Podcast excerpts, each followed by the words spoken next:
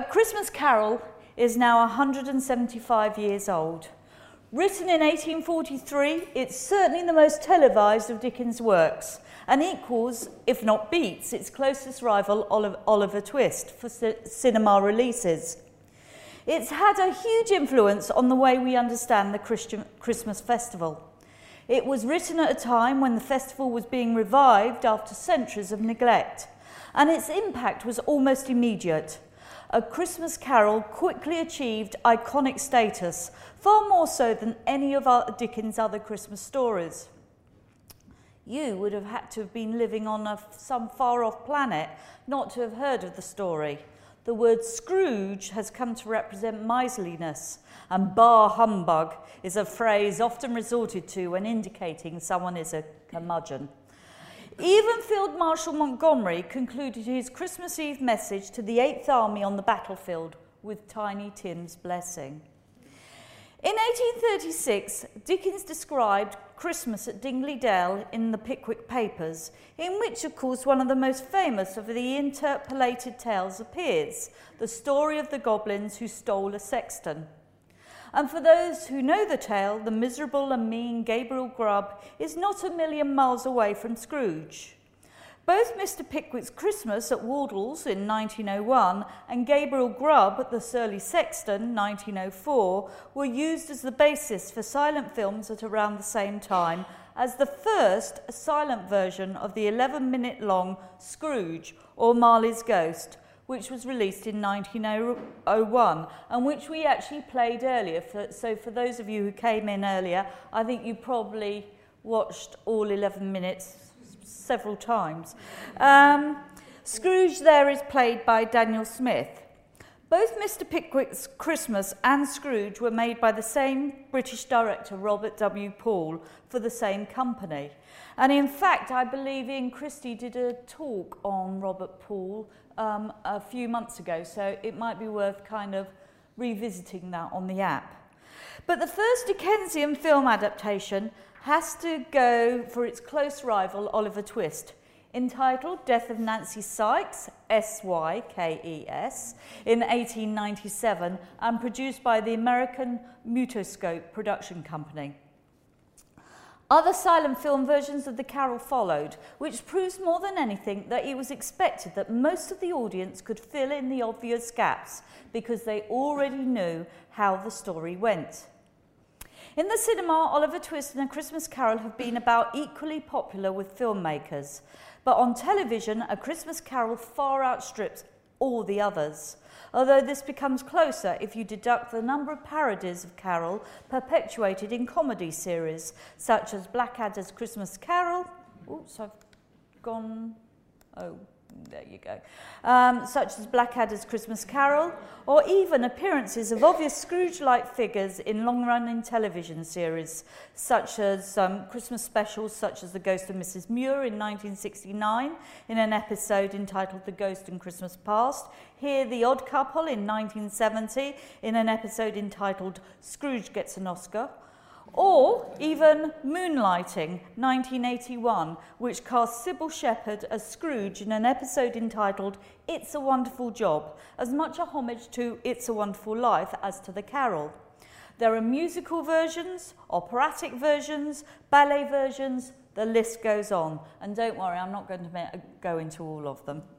Increasing industrialisation, um, at the time Dickens wrote the carol, movement of people to cities had gained momentum as Dickens' writing career began. And the writing of the carol was a response to the rising price of bread and increasing poverty, um, and increasing hunger among the poorer classes. These were the hungry forties. The Dickens himself, who'd experienced his own economic shocks as a child, poverty was never far away. Another push to his fertile imagination came when he received a copy of the second report, Trade and Manufactures, of the Children's Employment Commission from the social reformer Thomas Southwood Smith. Smith was appalled and infuriated. Uh, sorry, no, Dickens was appalled. I'm sure Smith was also um, appalled. But Dickens was appalled and infuriated by its descriptions of child labour and promised Smith that he would write a very cheap pamphlet called An Appeal to the People of England on behalf of the poor man's child. But shortly afterwards, he wrote again to Smith saying that he would defer the production of the pamphlet. But rest assured that when you know and see what I do and where and how, you will certainly feel that a sledgehammer has come down with 20 times the force, 20,000 times the force I could exert by following out my first idea. This piece was A Christmas Carol. So there's a strong political thrust to the story. How far does this come through in film adaptations? And are we looking for exact fidelity to the original text or an attempt to bring the text up to date to contemporary times to highlight contemporary issues? Most film versions stress the need to enjoy and celebrate Christmas fully. Scrooge's participation in the joy of Christmas at the end is usually treated as the moral of the story. Scrooge's life is symbolic of the dislocation and isolation of the displaced urban dweller of the 1840s. One of the few film adaptations to pick up on this point is probably the best known version, made in 1951. And I think we many of us know it, starring Alastair Sim. There's lots of nods here.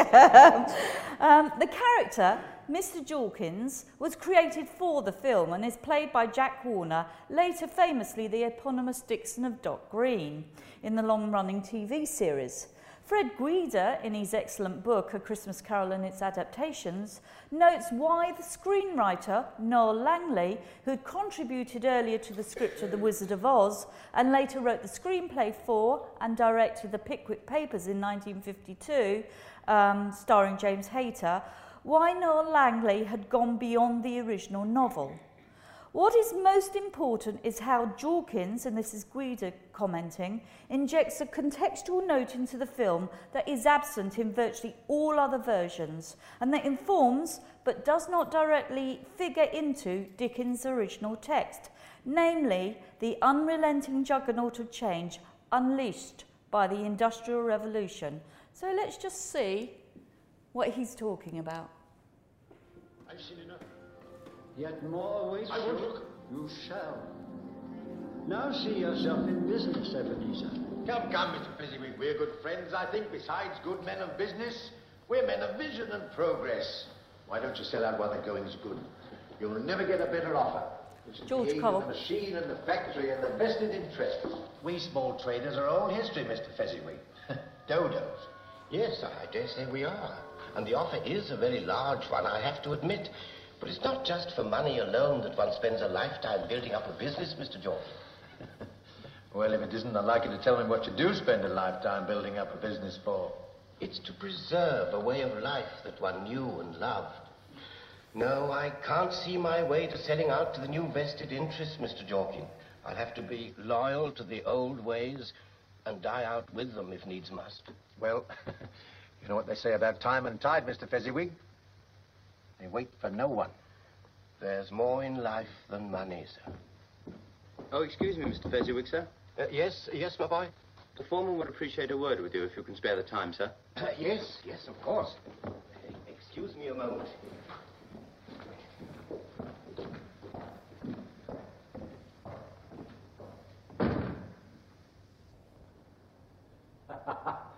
You can't teach an old dog new tricks, can you, Mr. Scrooge? Nor teach the leopard to change its spots. Well, I, I think I know what Mr. Fezziwig means, though, sir. The, young, the younger Scrooge is persuaded to leave Fezziwig's and join Jorkins' firm, where he meets Jacob Marley, who he finds of like mind. And I'll quote from the film Marley, the world is on the verge of new and great changes, Mr. Scrooge. Some of them, of necessity, will be violent. Do you agree? I'm probably not as good as Michael Hordern in the role. Scrooge, Oh, I think the world's becoming a very hard and cruel place, Mr. Marley. One must steel oneself to survive it and not be crushed with the under with the weak and the infirm. Dickens felt that Scrooge represented a mindset that was at odds with humanity itself, and I think Noel Langley's got that in this, this scene. Scrooge is so central a character that many films use the title Scrooge or a variation of it rather than its actual title, A Christmas Carol. Scrooge is a part that is coveted by many mainstream actors, so naming the film Scrooge can help to highlight the big name attached to the part. These include not only Alastair Sim, but also Fredric March in 54, Basil Rathbone in 1959, Mr. Magoo 1962 in the first animated version of the tale, Sterling Hayden 1964, we'll see a bit of that later, Albert Finney 1970 in a rather underrated musical version, George C. Scott 1984, Michael Caine, 1992, in a Muppet version, and not a lot of people know that. Um, Jack Palance, 1998. Patrick Stewart, 1999. Kelsey Grammer, 2004. Jim Carrey, 2009. Christopher Plummer, 2017, and many others. Alastair Sim for me is the perfect Scrooge, but reviews at the time weren't so sure. One reviewer called him less a tight-fisted, squeezing, retching miser than simply a, da- a dour dyspeptic. On the other hand, Picturegoer magazine commented that Sim brings to his characterization the touches of comedy that Dickens embedded in the miserly skinflint, while not di- neglecting the dramatic impact. Sim does, I think, convey Scrooge's unwillingness to be intimidated – while he's frightened by the appearance of Marley and the other ghosts, he does fight back. He refuses to be cowed by them. Thus, there is more of gravy than of grave shows his true spirit, and this jokey semi pun reveals the humour of the text, which in the hands of less talented actors can be lost. Scrooge may be, and I'm quoting from the text here, a squeezing, wrenching, grasping, scraping, clutching, covetous soul sinner, hard and sharp as flint, from which no steel had ever struck out generous fire, secret and self contained, and solitary, solitary as an oyster. But he is also the figure who wants, even as an older man, to join in the dancing at Fezziwig's, as the text relates. During the whole of this time, Scrooge had acted like a man out of his wits. His heart and soul were in the scene and with his former self.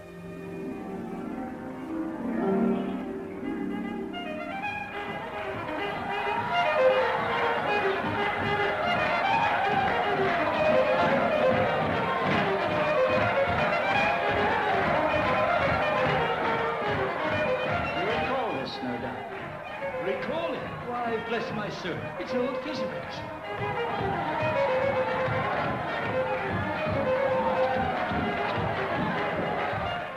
I was apprenticed here.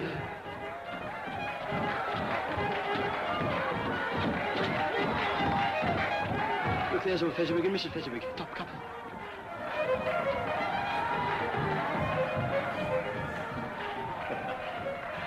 Oh, was there ever a kinder man? And yet, what does this party cost him in your mortal money? Three or four pounds at most. Is that so much that he deserves your praise? Oh, but it's not that. The happiness he gave to us, his clerks and apprentices, and everybody who knew him was as great as if it had, as if it had cost a fortune. Mm-hmm. Uh-huh. Uh-huh. What's the matter? Nothing. Something, I think. No. Just that I'd like to have a word with my own clerk, Bob Cratchit, just now. That's all. Scrooge is a very physical presence in a world where movement is emphasised. It's important that Scrooge is seen throughout the film as worth saving. What's the point of the whole film if we don't? A man who had promised much but who has become hardened by the unforgiving environment of his surroundings. In some film versions, the character's backstory is barely sketched in. We don't always see Scrooge seated alone at his school during the holidays, spurned by his father, until he's collected one year by his warm hearted sister Fan. But again, in the Alastair Sim version, Scrooge's backstory is even further filled in, as we learn that Scrooge's father had blamed him for the death of his mother at his birth. Portrayed in this film as an elder sister, Fan, who in the text is actually younger than him, also dies in childbirth. So Scrooge's antipathy towards his nephew, Fred, is partly explained as he subsequently blames Fred for the death of his sister, as he was blamed by his own father. Scrooge's immediate need to apportion blame in this film means that he leaves before he can he- hear his beloved sister's dying words asking him to look after her child. One wonders about the, um, value of her husband um, at this point, but never mind. Um, by leaving these details out, some versions, such as the earlier 1935 version with Seymour Hicks, make it impossible to understand how Scrooge became the kind of person we initially see. And now, Seymour Hicks was a renowned Dickensian. I'll just stop here for a moment. Um, he was a renowned Dickensian actor of the theatre, and he actually appeared in two film versions one in 1913, a silent version, and then later in 1935. I have to say, in the 1913 version, he looks like he should be playing Magwitch, but, but who am I to question this? One aspect of the backstory does appear in the 1935 version with Hicks. Here, the ghost of Christmas past shows young Scrooge's rejection by his fiancée Belle when she overhears him refusing to give a young couple more time to pay their debt. He tells her that as a woman, she should not interfere in the world of business. This version late, later reflects the text precisely when it shows Belle as a happily married woman with a room full of at least 16 children. How very Victorian, assuming that they are all her own. Her husband is a loving, successful man who's just seen Scrooge sitting alone in his office through the window. The emphasis here and in Belle's earlier rejection of Scrooge is that his life's choice will mean that he will always be alone, without the benefits of that institution that Victorians held so dear, the family. In the 1951 Sim version, with her name changed to Alice, uh, Belle Alice, they get the name changes a lot. Um, we see his former fiancée tending to the poor as a spinster, rather than become the wife and mother that Dickens describes in the story thus leaving the door open to the reformed Scrooge perhaps finding happiness with her again. Some versions change the order of events in the story, not always to good effect. In the 1935 version, Scrooge's redemption comes too early, before the ghost of Christmas present appears. And I'll just do that. That's, that's the 1935 um, poster. Um, in the 1935 version, Scrooge's redemption comes too early. At the end, he not only supplies Bob with the turkey, but also gives him Boxing Day off as well, which was very advanced of him as it wasn't actually an official bank holiday until 1871. But the 1935 film is very watchable, especially since it depicts a London that is as close in time to Victorian London as we can actually get without being in the 19th century. It even has a scene of Bob Cratchit sliding down on the icy road on Cornhill. I hope you can see this.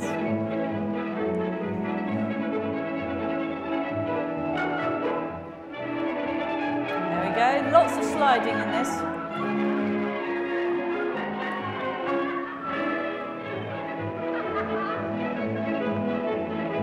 And there's Bob Cratchit.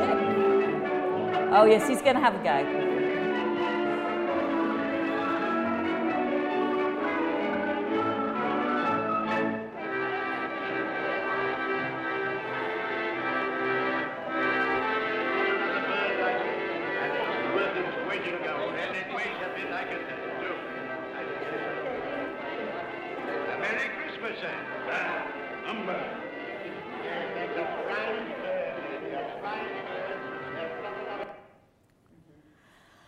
Uh, later, it contains a wonderful sequence which I was tempted to show you, but it's actually slightly too dark to see properly. Moving from lighthouse to sailors to Scrooge's nephew, showing how they all keep Christmas, a sequence often omitted in later versions. But there's no scene showing the lonely schoolchild Scrooge and no Scrooge's sister, and so we have no sense of how Scrooge fell into the emotional vacuum of his later years. Interestingly, this is one of the few versions to show Tiny Tim lying dead in his bed. Patrick Stewart's is the other one.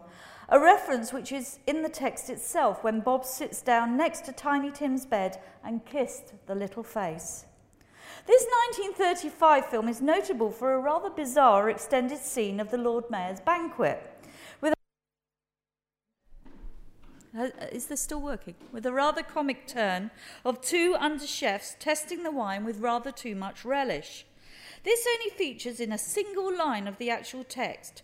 The Lord Mayor, in the stronghold of the awful mansion house, gave orders to his fifty cooks and butlers to keep Christmas as Lord Mayor's household should. Let's have a look.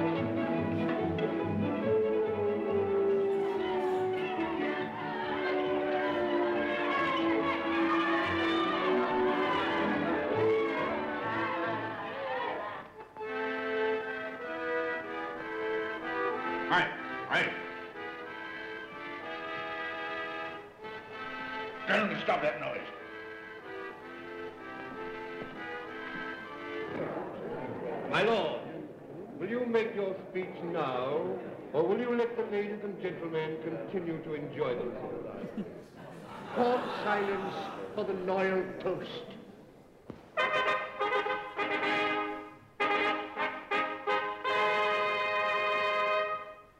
My lord, ladies and gentlemen, pray silence for the Right Honourable the Lord Mayor of London. My lord.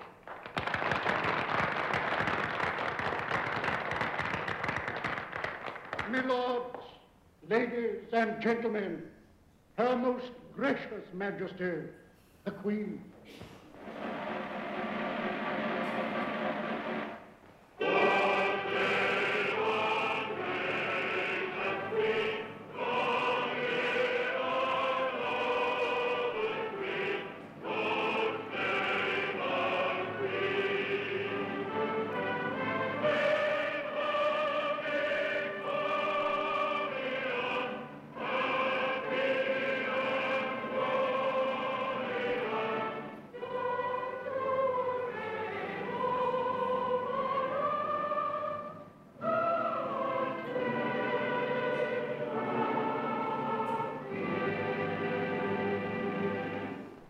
Good to see the poor are in such good voice. Um, the mountains of food here are contrasted with the poor outside of the kitchens who are generously thrown scraps by the kitchen staff. The scene is rounded off with the Laura rendition of God Save the Queen, in which you heard the poor join in. This is not a version that shows the social division between rich and poor intended as central by Dickens. It's rather the contrary. But compare this Lord Mayor's scene with the 2009 Jim Carrey version, uh, which is a Walt Disney version, and I will come back to this later, which again shows the preparation for the Lord Mayor's feast with the starving kids outside the window, forced to compete for scraps.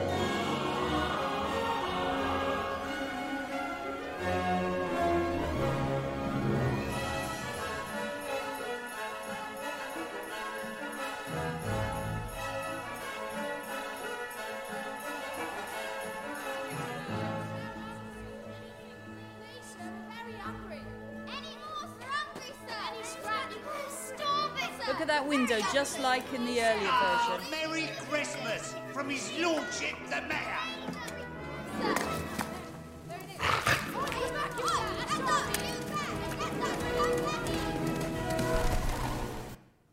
So the kids here are forced to compete for the scraps thrown dismissively by the chef, with a, um, um, and of course the dog takes them.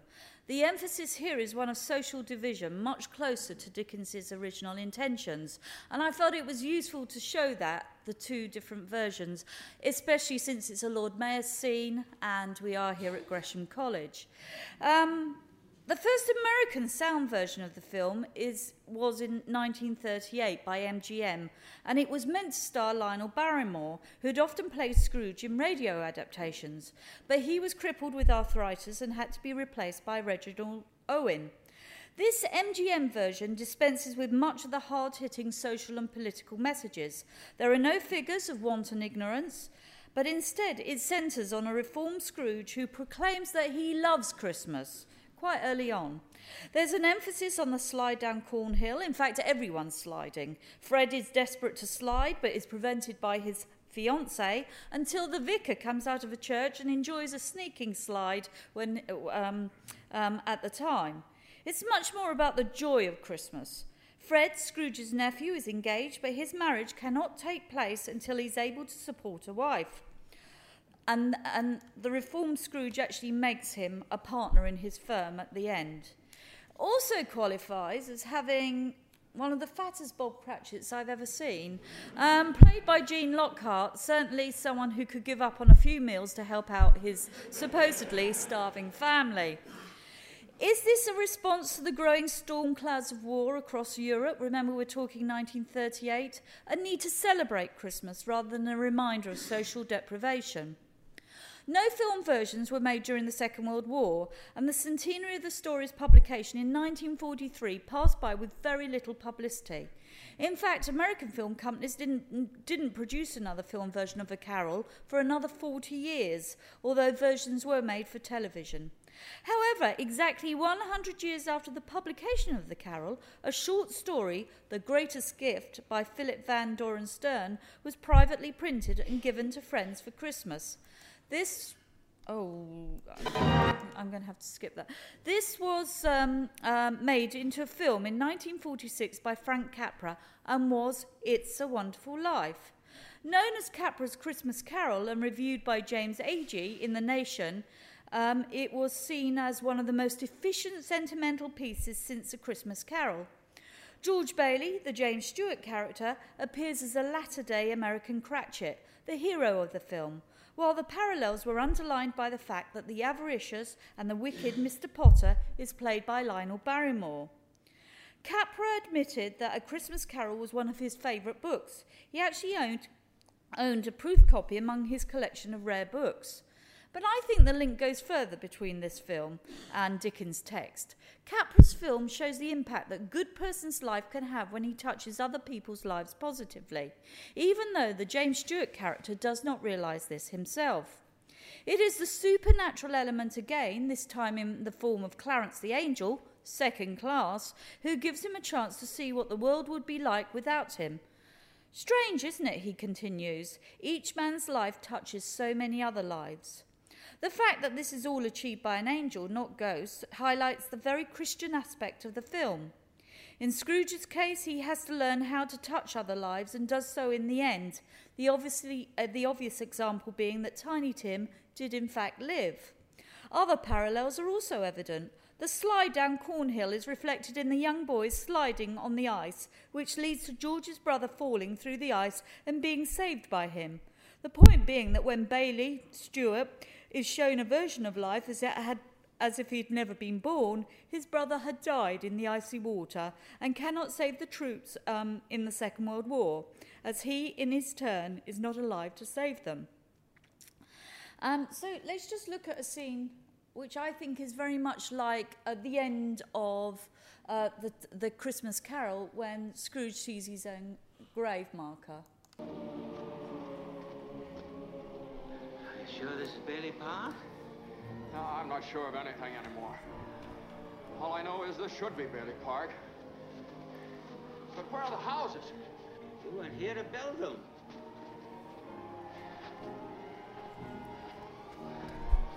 Your brother, Harry Bailey, broke through the ice and was drowned at the age of nine.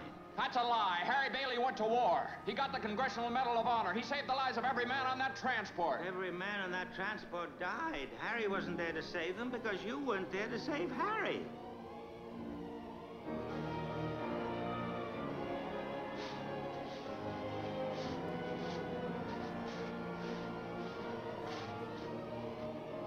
You see, George, you really had a wonderful life. At the end, George Bailey shouts that he wants to live, surely another nod to Scrooge's desire to go on living so that he can make good his past errors. How many film versions of The Carol raise the wider issue of social inequality and poverty? How many are as hard hitting as the sledgehammer that Dickens promised in terms of its political criticism? One of the specific references to look for is the appearance of the children underneath the ghost of Christmas present symbolic representations of want and ignorance. Not all versions have these. The 1935 Hicks and the 1938 MGM versions do not, for instance. Directors often delete the scene with the ghost of Christmas yet to come, in which Scrooge's housekeeper, laundress, and the undertaker go to old Joe's the rag and bottle shop to sell some of his belongings. Of course, the scene shows that Scrooge's unreformed life has left him without a protector after his death, that he is truly alone with no one to mourn him and protect his dead corpse. But again, the 1951 version goes a little sh- further, so let's just have a quick look at that. He was telling me, you see, in his own little way, that he's happy. Truly happy now, and that we must cease to grieve for him and try to be happy too.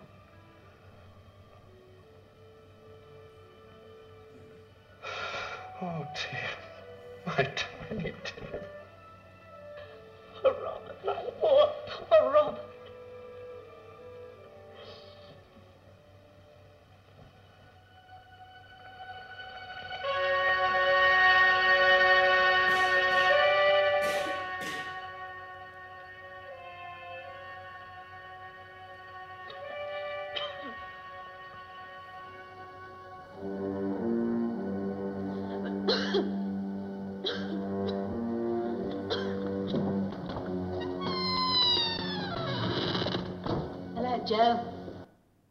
Creaking door really adds to that scene.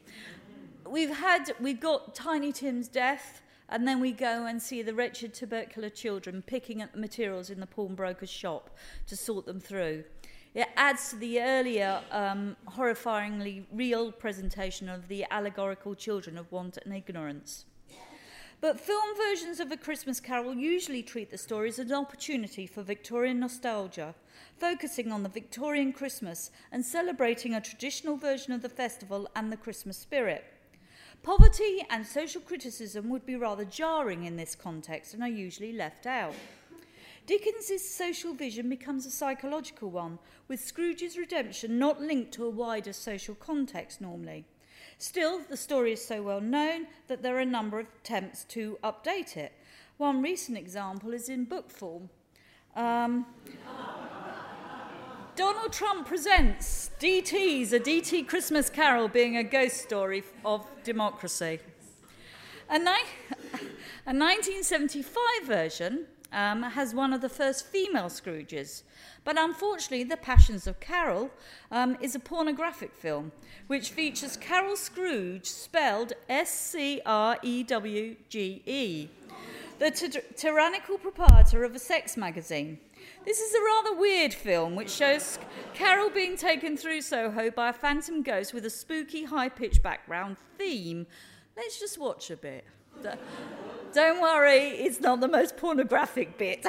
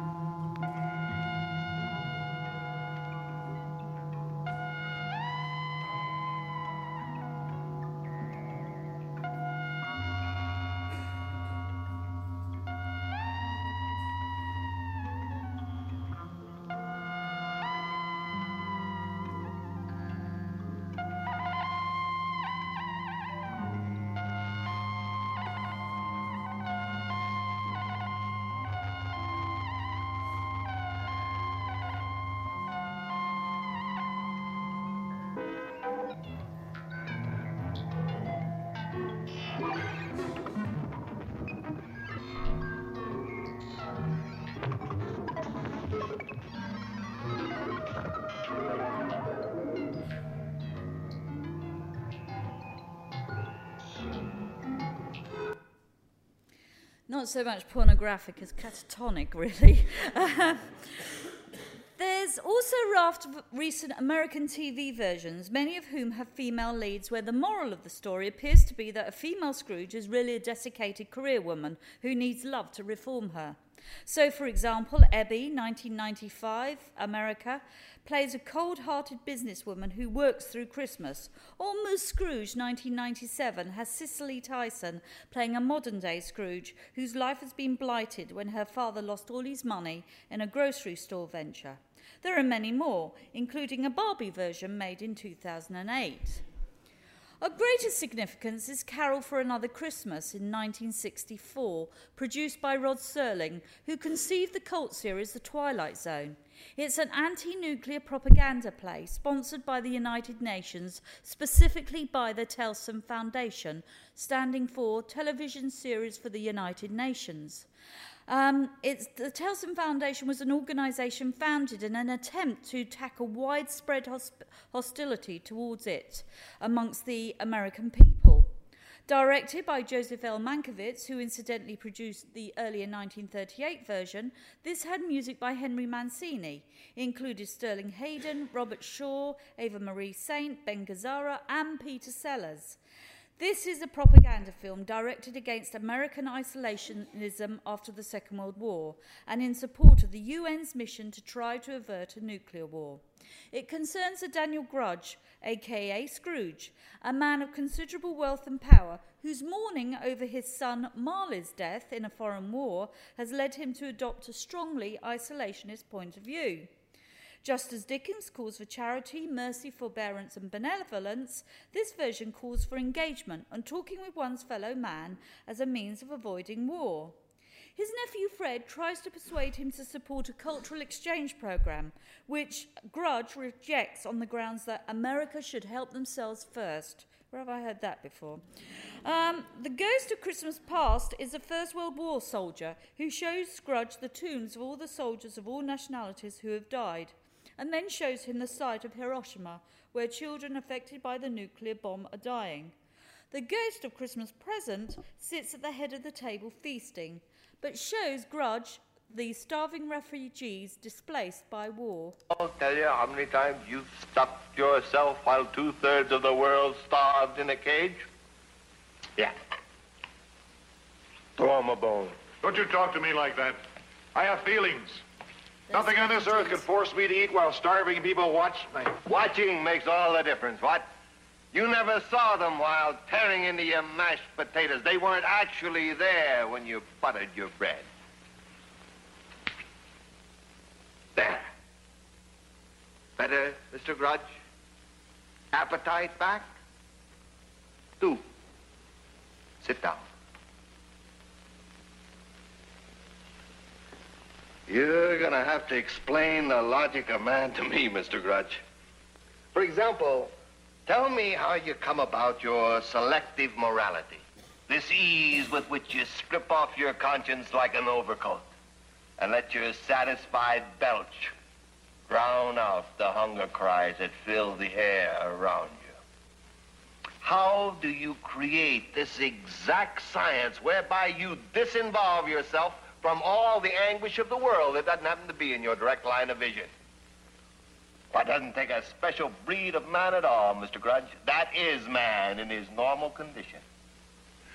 No, no, man isn't cruel. I don't think I'm cruel. But we can't, at least, at least I can't, spend my time grieving because part of the world is rich and part of it is poor. Because part of it has and part of it has not. But we see, we actually see human beings in want. We react. We respond. Is that a fact, Mr. Grudge? Do you insist upon making it a better world? Won't you die happy until you do? You insist upon helping the needy and oppressed? Then tell them to help themselves. Let them know the cash drawer is closed and make them believe it. You'll be surprised how much less needy and oppressed the needy and oppressed turn out to be.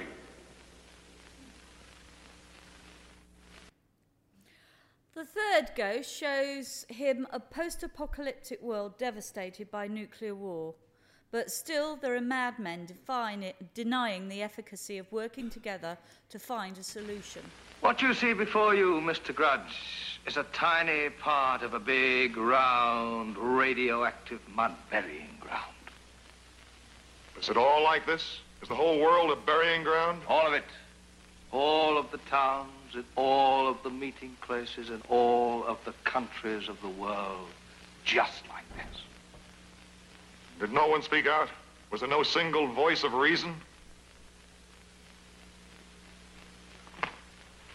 But what about the, the United Nations? It was supposed to keep the peace. The United? Oh, that town meeting hall.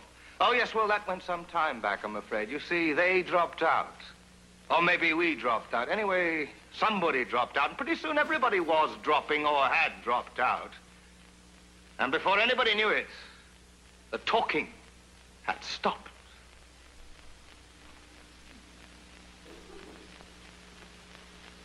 But there were voices, Mr. Grudge. The world didn't lack for sound. Behind each separate fence, each separate wall, came screams of anger, suspicion, and prejudice. And they grew and they grew. But there were no answers, remember. No discussion. No place for it. And so in the end, the world was filled with the noise of hate. And inevitably... Ah...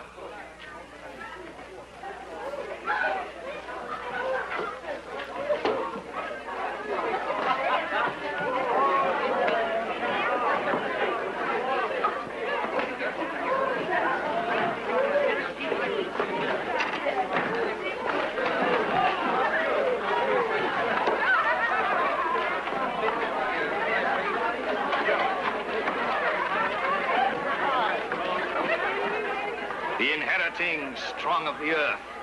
The fittest who happen to survive. The leftovers of the crap game after they rolled the H-bomb and nobody made their point.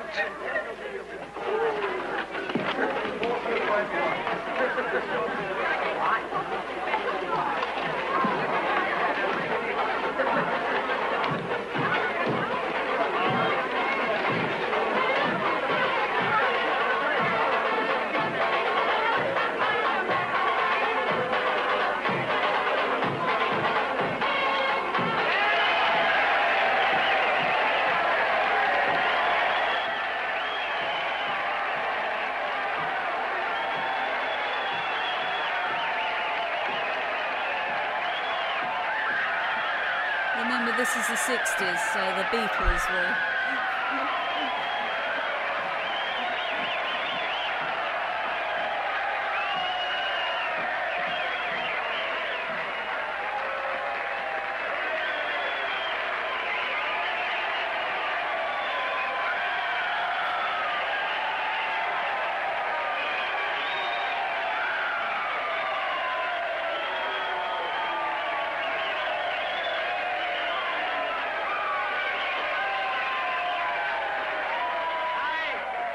And the Imperial me.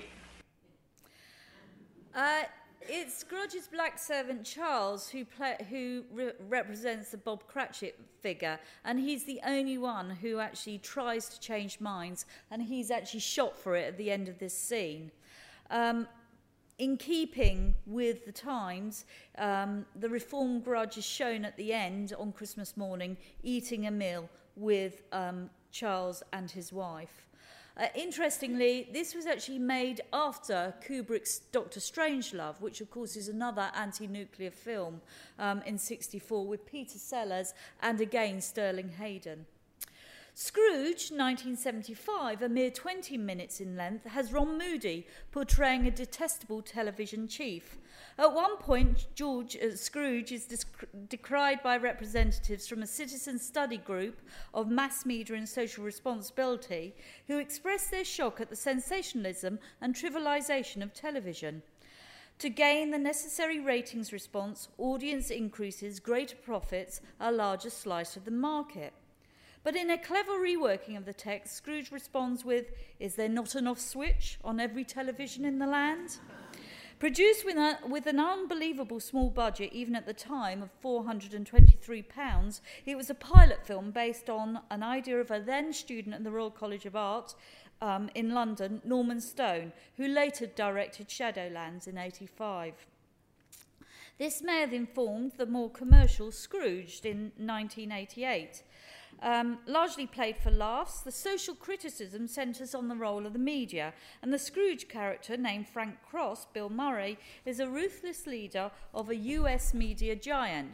It opens in Santa's workshop, which is attacked by some faceless enemies wielding machine guns. Lee Majors of the Million Dollar Man fame joins Santa Claus to help protect the workshop. We presume there's a resulting bloodbath, although we don't see it. In fact, of course, this is one of the cynically commercial seasonal offerings from Murray's television company.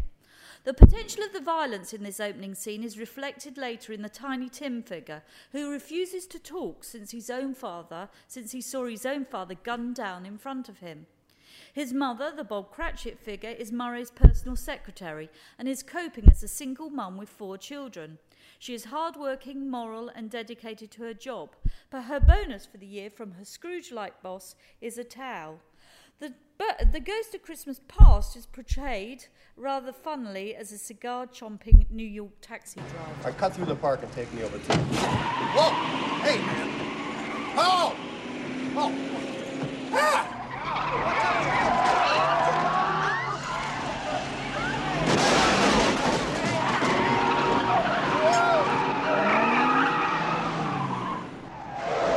Wrong way, jerk! Nice hit back there, solid hit! Down! Going the wrong way! Relax, Frank. Enjoy the ride. How do you know my name? I know absolutely everything, Frank. You see, I'm the ghost. I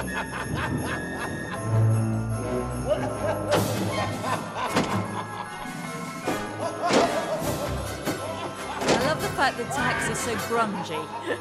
hey, you don't mind if I smoke, do you? Smoke, smoke, just drive.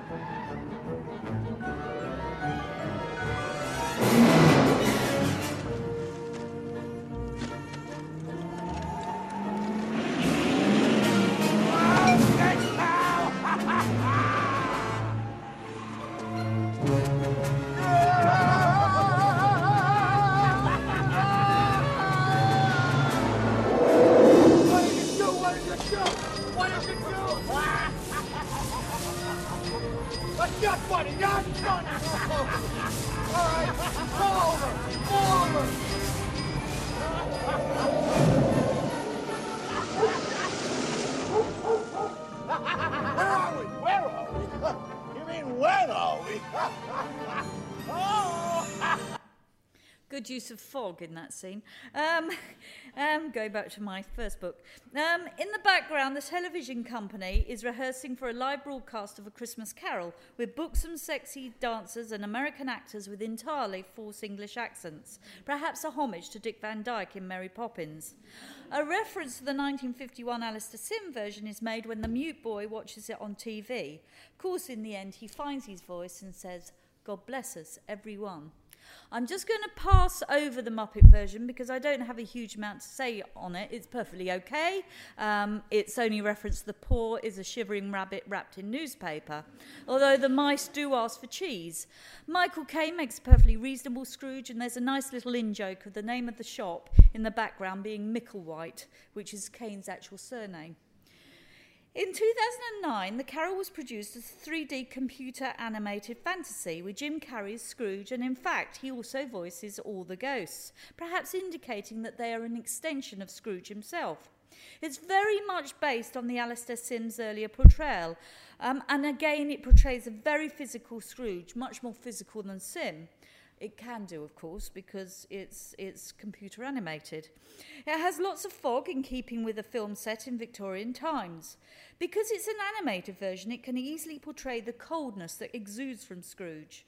I've already alluded to um, this version before um, in the dismissive way scraps are thrown at the Lord Mayor's dinner. This is a Disney version, but it's surprisingly hard hitting. The Dead Body of Marley in 1836, they get the date right, where Scrooge is so mean that he even takes the pennies from Marley's eyes as he lies in his coffin. Because it's animated, it includes a very physical Cornhill slide. There's a very scary phantom scene outside Scrooge's window as Marley's ghost leaves it.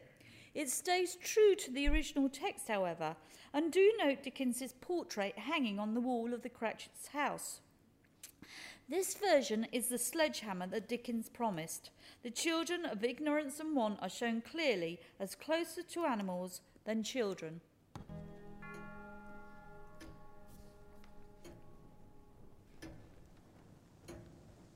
A spirit's lives so short. My life upon this globe is very brief. It ends tonight. Tonight? Tonight at midnight.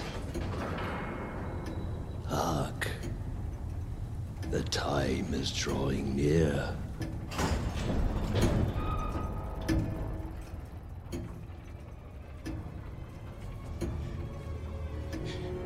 Forgive me. Did I see something strange protruding from your skirts? Is it a foot or a claw? It might be a claw for the scant amount of flesh there is upon it.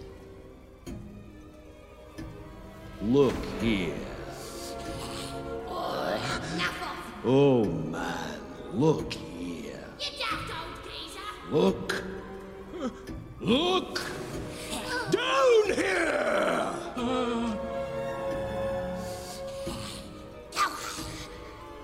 Are they yours? They are man's.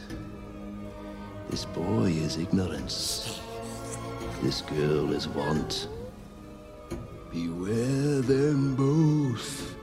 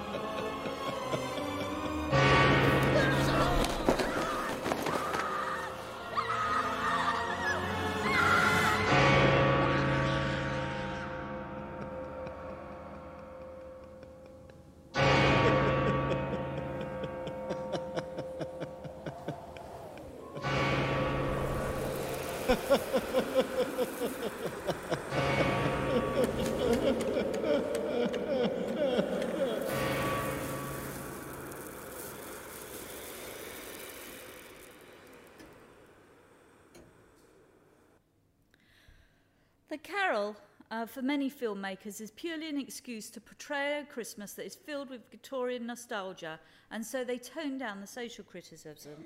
criticism. There's no reason to allow a good story to be marred by scenes of poverty and want, as MGM's lavish 1938 production shows. Can come as no surprise that my particular favourite has always been the 1951 Sim version. This adds to the social criticism which reflects the continuing austerity of post war Britain, so tellingly reflected in George Orwell's 1949 novel 1984. Just as Dickens's Christmas Carol resonates with a time of increasing industrialisation. The Beveridge Report had come out in 1942, aiming to eradicate the five great giant evils, two of which were want and ignorance. This film version was a timely reflection on progress achieved. The 2009 Jim Carrey, another sledgehammer version, was made at the time of economic crisis in the USA following the bank fa- failures of the previous year. But there's always another version just around the corner. And I see that this Christmas there's a new adaptation on BBC television with Guy Pearce as Scrooge. Will it reflect a time of austerity and anxiety? Or will it be a chocolate box version of Victorian nostalgia? We'll have to wait and see.